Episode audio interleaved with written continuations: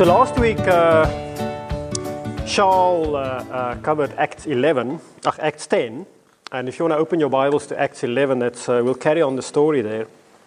Charles talked about, about the us and them. And uh, I think had the courage to tackle a very difficult and, and relevant topic. Um, and uh, so we pick up the story after that us and them episode where Peter went to the house of Cornelius as a Jew going into a Gentile household. A difficult thing to do, and those who were with him, and everybody questioned it. Uh, and he breached that gap of the us and them. Uh, Peter stepped out of his comfort zone of being, I'm a Jew, I'm going to a Gentile's house. Uh, it, was, it, was, um, it was a big thing for him. It, uh, he had to wrestle with his conscience. So, we're going to carry through on that theme a bit today for ourselves, getting out of the comfort zone in Acts 11. And we start in Acts 11, verse, uh, verse 1.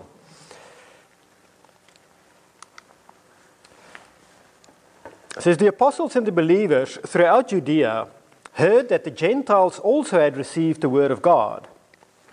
So when Peter went up to Jerusalem, the circumcised believers criticized him and said, You went into the house of uncircumcised men and ate with them. Starting from the beginning, Peter told them the whole story. I was in the city of Joppa praying, and then it carries on from there. Um, so, as a reminder, Peter wasn't in Jerusalem. He was in this town called Joppa, which was near the coast uh, in the south of Israel. He went to Caesarea, where uh, Cornelius was. And uh, it's only when he went back to Jerusalem that this news sort of spread, went ahead of him. So when he, when he arrived in Jerusalem, they were waiting for him. It's like, in, we heard, Peter, you went into the house of a Gentile. And then he tells them the whole story. I'm not going to read all of that again. Uh, I do find it interesting that the story is repeated three times, basically. Peter tells it as it happens to him, and then he goes to the house of Cornelius and tells it again, and now in Jerusalem he tells it again. I'm saying, like, wow, that's a. The Bible is normally very concise and to the point. Yes. And I don't know if any of you have any thoughts of why is it repeated three times? Have you ever thought about that? What, was that? Make sure you get it. To make sure you get it, yeah. Maybe that's a good, uh, that's a good point. It, was certainly a momentous occasion. It was a, a shift in 3,000 years of Bible history, where it was all about God's chosen people, the Israelites, the Jews. And, and, and a shift from that to now it's for the gospel is for everybody. So I think, uh, yeah, it's to make sure we get it. Um, maybe there's another thing in, in the Jewish uh, law, uh, three witnesses, it's what's needed to make something confirmed and sure and conclusive. And maybe it was written down three times to make it lawful under the Jewish law. So, look, it was told three times the story. No, no more witnesses are needed. That's just my, my personal thought about it. Um, I don't know if it's true, but that's how I, I've been thinking about it. So, anyway, Peter tells his story from verse 5 to verse uh, 14. And then we pick it up in verse 15 at the end of his story. He says, As I began to speak, the Holy Spirit came on them as he had come on us at the beginning. Then I remembered what the Lord had said John baptized with water, but you will be baptized with the Holy Spirit. So if God gave them the same gift he gave us who believed in the Lord Jesus Christ, who was I to think that I could stand in God's way? When they heard this, they had no further objections and praised God, saying, So then, even to the Gentiles, God has granted repentance that leads to life. So, if you like uh, my first point, if you like word games, I like things that have a rhythm to it. So my first point is challenged comfort causes criticism. I like uh, for those of you who speak Afrikaans, I know there's at least two of you here, three, who understand Afrikaans. There's a, there's a Dutch philosopher, a contemporary modern day philosopher, she's, she's still alive, called Lucia. That's her name down there, Lucia. She's very famous in the Netherlands. And this is one of her sayings. It says, uh, in Dutch it says, van denken worden we moe, dus oordelen we maar wat. It means, to really think makes you tired. So it's easier to just judge.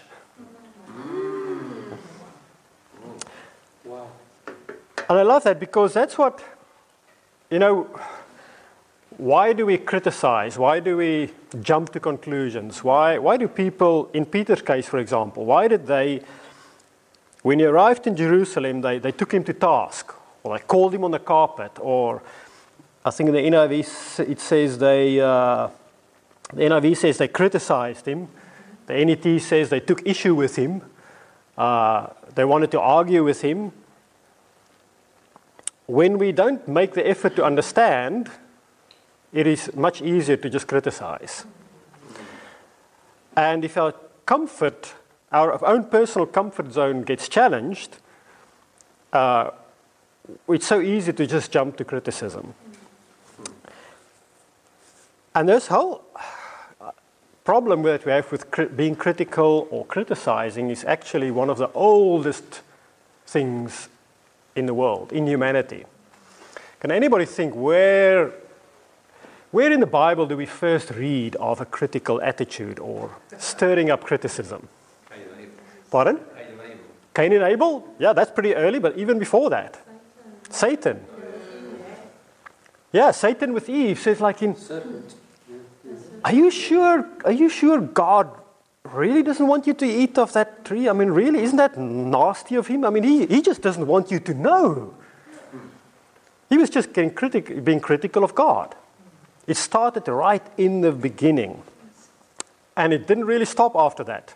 Cain and Abel, you know, he was critical of his sacrifice. And, and then Noah was criticized for, why are you building this boat? I mean, where's the rain? And throughout the New Testament, one story after another, is people get criticized for their beliefs, for their actions. Um, and it continues in the New Testament with John the Baptist and with Jesus. And we even see it now here in the book of Acts. Criticism and being critical and uh, criticizing others is, I think, very much part of our sinful nature. And it's something we have to deal with. Uh, it's something that people worry about as well. There was one study done uh, about what are the things that people worry about that cause them stress and anxiety. Uh, 40% was about the past, 30% is about the future. So those are the two biggest ones. And the next 12% is about what other people think of you, of being criticized. Uh, so 12% of what, from this study, of what people have anxiety and worried about, worry about is criticism from others, of being criticized for what you think or what you do or what you say.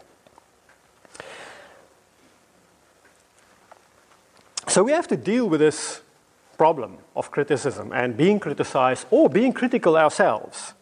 Let's start with the, with the first one dealing with critical attitudes, my own, because you know, it's not nice to be criticized, but I think if most of us, or maybe many of us, or maybe it's just me because I'm a, I'm a real sinner, uh, if you think about it, at some point you have critical attitudes. At least I have from time to time. There's a Chinese proverb that says, the person who says it cannot be done should not interrupt the person doing it.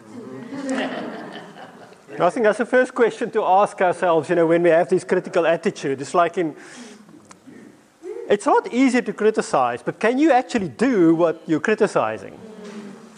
Or what you have an opinion about? Abraham Lincoln says he has the right to criticize who has the heart to help.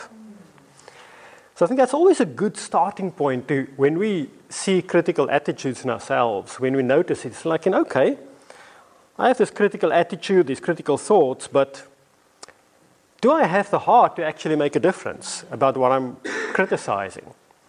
Am I willing to actually make a difference? Am I willing to engage? Criticism is very often expressed through gossip and slander. Uh, and we even see it here in Acts because what happened in verse 1, we, we hear that the apostles and the believers throughout Judea, including all the way to, to Jerusalem, heard that the Gentiles had received the word of God. So when Peter arrived there, they criticized him. People had critical attitudes even before Peter arrived. How did that happen? Like, oh, did you hear what Peter did? Oh, yeah, I heard from him. And then, did you hear what Peter did? No, I didn't. No, Peter, uh, John told me that Paul told me that, uh, that, that Peter went to this house. I think one of the most important things we can do with our critical attitude is, uh, and it's a good Christian principle, is that to speak to people, not about people. It's so much easier to tell someone else about the critical thing than the thing or the person that you're criticizing. Now, to their credit, uh, when Peter arrived, they did address him and say, Peter, can you please come and explain what's going on here? And that's a good lesson as well. How do we deal with our uncritical attitudes? I think, first of all, be aware not to slander or gossip, but to speak to people. And if you do have something on your heart, then do what they did and address the issue and then give someone a chance to explain. And then listen. And that's what they did. They listened. They made an effort to understand. And guess what? It changed their attitude. To at the end of the conversation, it says in verse 18, they had no further objections. It made a difference when they when they uh, use their critical thoughts to gain understanding and to give someone a chance to, to address the issue that they were feeling critical about.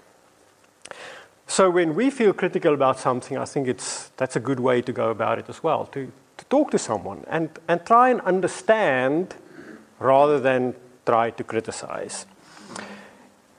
It takes a lot more effort to try and understand than to criticize because you have to listen, you have to be patient, you have to put yourself in the other one's shoes, you have to see where they're coming from, uh, and have the openness, open hearted and open mindedness to take on board and accept that maybe you're wrong and be shifted out of your own comfort zone.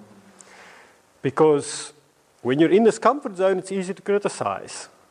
But when you take out of the comfort, when you're taken out of the comfort zone, you realize, oh, there's another point of view that may be very valid. But it's, that's only possible to see the other point of view if we step out of our comfort zone. That's why I love this, uh, this first picture here of the, whoops, of the little golden goldfish and somehow these uh, greenish uh, little goldfish. And he decided, whoa, I'm going to be with them. They're different from me, but let me jump to the other side. So that's how we deal with our own uh, critical uh, thoughts. What if you're on the receiving side? How do we deal with critical attitudes from others? I think the first thing to realize is to avoid criticism, do nothing say nothing, and be nothing. If you don't stand for anything, and if you're completely passive, if you have no convictions, then you're safe. Then you will probably never be criticized. Just don't do anything, then, no, then nobody can say anything. But that's hardly the way to live a life of conviction and a life of, of, of any kind of purpose or a meaningful life. It's a reality of life that at some point something that we say or do will be criticized. And I think that's a good pla- place to start, is to realize that uh, some things we do challenge other people's comfort zones.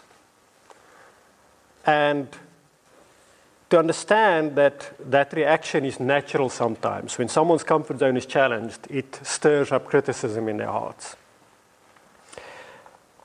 How did Peter deal with uh, with the criticism. first of all, Peter started from the beginning and he told them the whole story. Now, if we read it again, you think like, that's a long story. Do we have to repeat it again? But, you know, there was this heart of, okay, patiently explaining. So, okay, you know, I've got the opportunity. Let me give them the facts first. I'll tell them the story, try and help them to understand where I'm coming from. Then, secondly, he connected it to Jesus. In verse 16, he says, Then I remembered what the Lord had said. Now we connect it to some spiritual principle, to, to, uh, to something that Jesus said. And that, especially when you're sort of in a Christian community, makes it like an, oh, okay, hang on, how do I argue with that? You know? Uh, now it's connected to some truth in the Bible. And Peter convinced him by saying, Remember what Jesus said about the Holy Spirit and how you will be baptized with the Holy Spirit? And then finally, he asked a question. He didn't try and prove that, you see, I'm right. Remember what Jesus said? I'm right, right? he just asked a question. He said, Well, you know, I remember what Jesus said, so who am I to stand in the way? And he left it there. That's the kind of question where it pushes someone else to, to, to start stepping out of their comfort zone.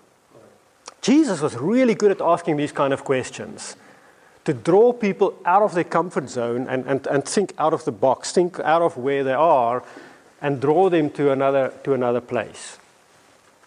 And I think Peter learned that lesson.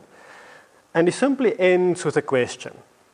And that convinced them. That helped them to see that they needed to change their perspective and get out of their comfort zone uh, and step out. So, those two points uh, dealing with our own critical attitudes and how we deal with others other people's critical attitudes. So after that, we carry on uh, in verse 19 of Acts 11.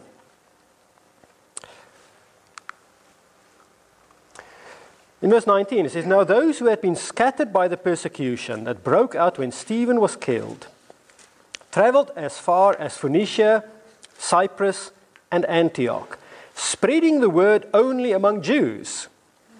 Some of them, however, men from Cyprus and Cyrene, went to Antioch and began to speak to Greeks also. Oh, really? Telling them the good news about the Lord Jesus. The Lord's hand was with them, and a great number of people believed and turned to the Lord. I love this saying you're only confined by the walls you build yourself. So much of what we restrict ourselves with is because of our own thinking, because of our own limitations, uh, because of the comfort zone we've created for ourselves. And on the one hand, in verse 19, you know, bless those disciples that went through persecution for the faith. They had conviction, they had endurance, they held fast, they held on to the faith, they did not give up, they did not give up on their faith. And when they were scattered, they didn't sit down and say, like, oh, what happened now? They still carried on and went from synagogue to synagogue talking to their fellow Jews about the gospel. So, now I think, again, we, we, we, we sometimes we quick to criticize, you know, oh, those Pharisees, or these Jews, you know, they only spoke to other Jews. I think, like, uh, like Charles shared last week, when you grow up like that, it's very hard to break out of that environment. I related so much to what he said last week. You know, if uh, I think it's only when I sort of got to the age of my middle teen years, maybe 15, 16 years, that I started thinking for myself that, that this bubble that I'm living in, in a white neighborhood, in a white school, in a white church, uh, this bubble is not real. And if you grow up with that, you don't, you, you don't even think about questioning it because that is your reality. That is your world. And, you know, apartheid is a very extreme example of that. But uh, all of us, in some way, sometimes need to break out of a spiritual comfort zone. or some uh, preconceived ideas we have, some comfort zone that we have. Maybe it's not, maybe it's not that extreme, like our example from, from growing up and being raised in, in that uh, extreme separatist kind of environment. But to some extent, what, whatever way you were raised has influenced all of our thinking, our, our, uh, our behavior, and even the way we look at others, and even the things we criticize sometimes. If we take a step back and think, like, is that just because of my own comfort zone?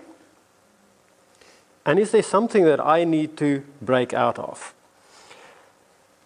And in verse 20, some, some had the courage, some of them began to speak to the Greeks also. Some of them decided, you know what, I need to get out of the spiritual comfort zone. I know what Jesus said. He said, go to all nations. Imagine that. Growing up as a Jew, maybe you're a, a more, more mature, older Jew in your 40s or 50s. You've never spoken to a Gentile in your life, you've never been to a Gentile's house. And now you have to go and speak to them. And not just speak to them like, oh, lovely weather today, isn't it? Uh, you enjoying the sunshine? You know, what do we do when we're uncomfortable and we don't know what to talk about? We talk about the weather or about the Six Nations rugby or politics or, oh, there's Brexit. How do you, how do you feel about Brexit? Um, oh, yeah, I'm all for it. Really? Are you for it? I'm all against it. Really? we talk about trivial things. But just imagine that growing up in that environment, suddenly shifting and say, I'm going to go to a Gentile's house, I'm going to eat with a Gentile, I may even eat pork, I may even eat food that's been sacrificed to an idol so I can tell him about Jesus. It is very hard for us to imagine in a way. But I think if we take some time and think about it, maybe we can find some spiritual comfort zones that we need to break out of. Even if it's just in evangelism. Even that simple of some of them began to speak the Greeks also. Is there limits in who you would reach out to? Who you find easier to reach out to and who you find more difficult to reach out to? I was so encouraged last year when uh, in Cassiobury Park in our, our outdoor service, uh, Steve Nugent was baptized because the previous two times, when I first came to London, I came as this South African African guy that, you know, in the strange new country to a completely different world, a different culture.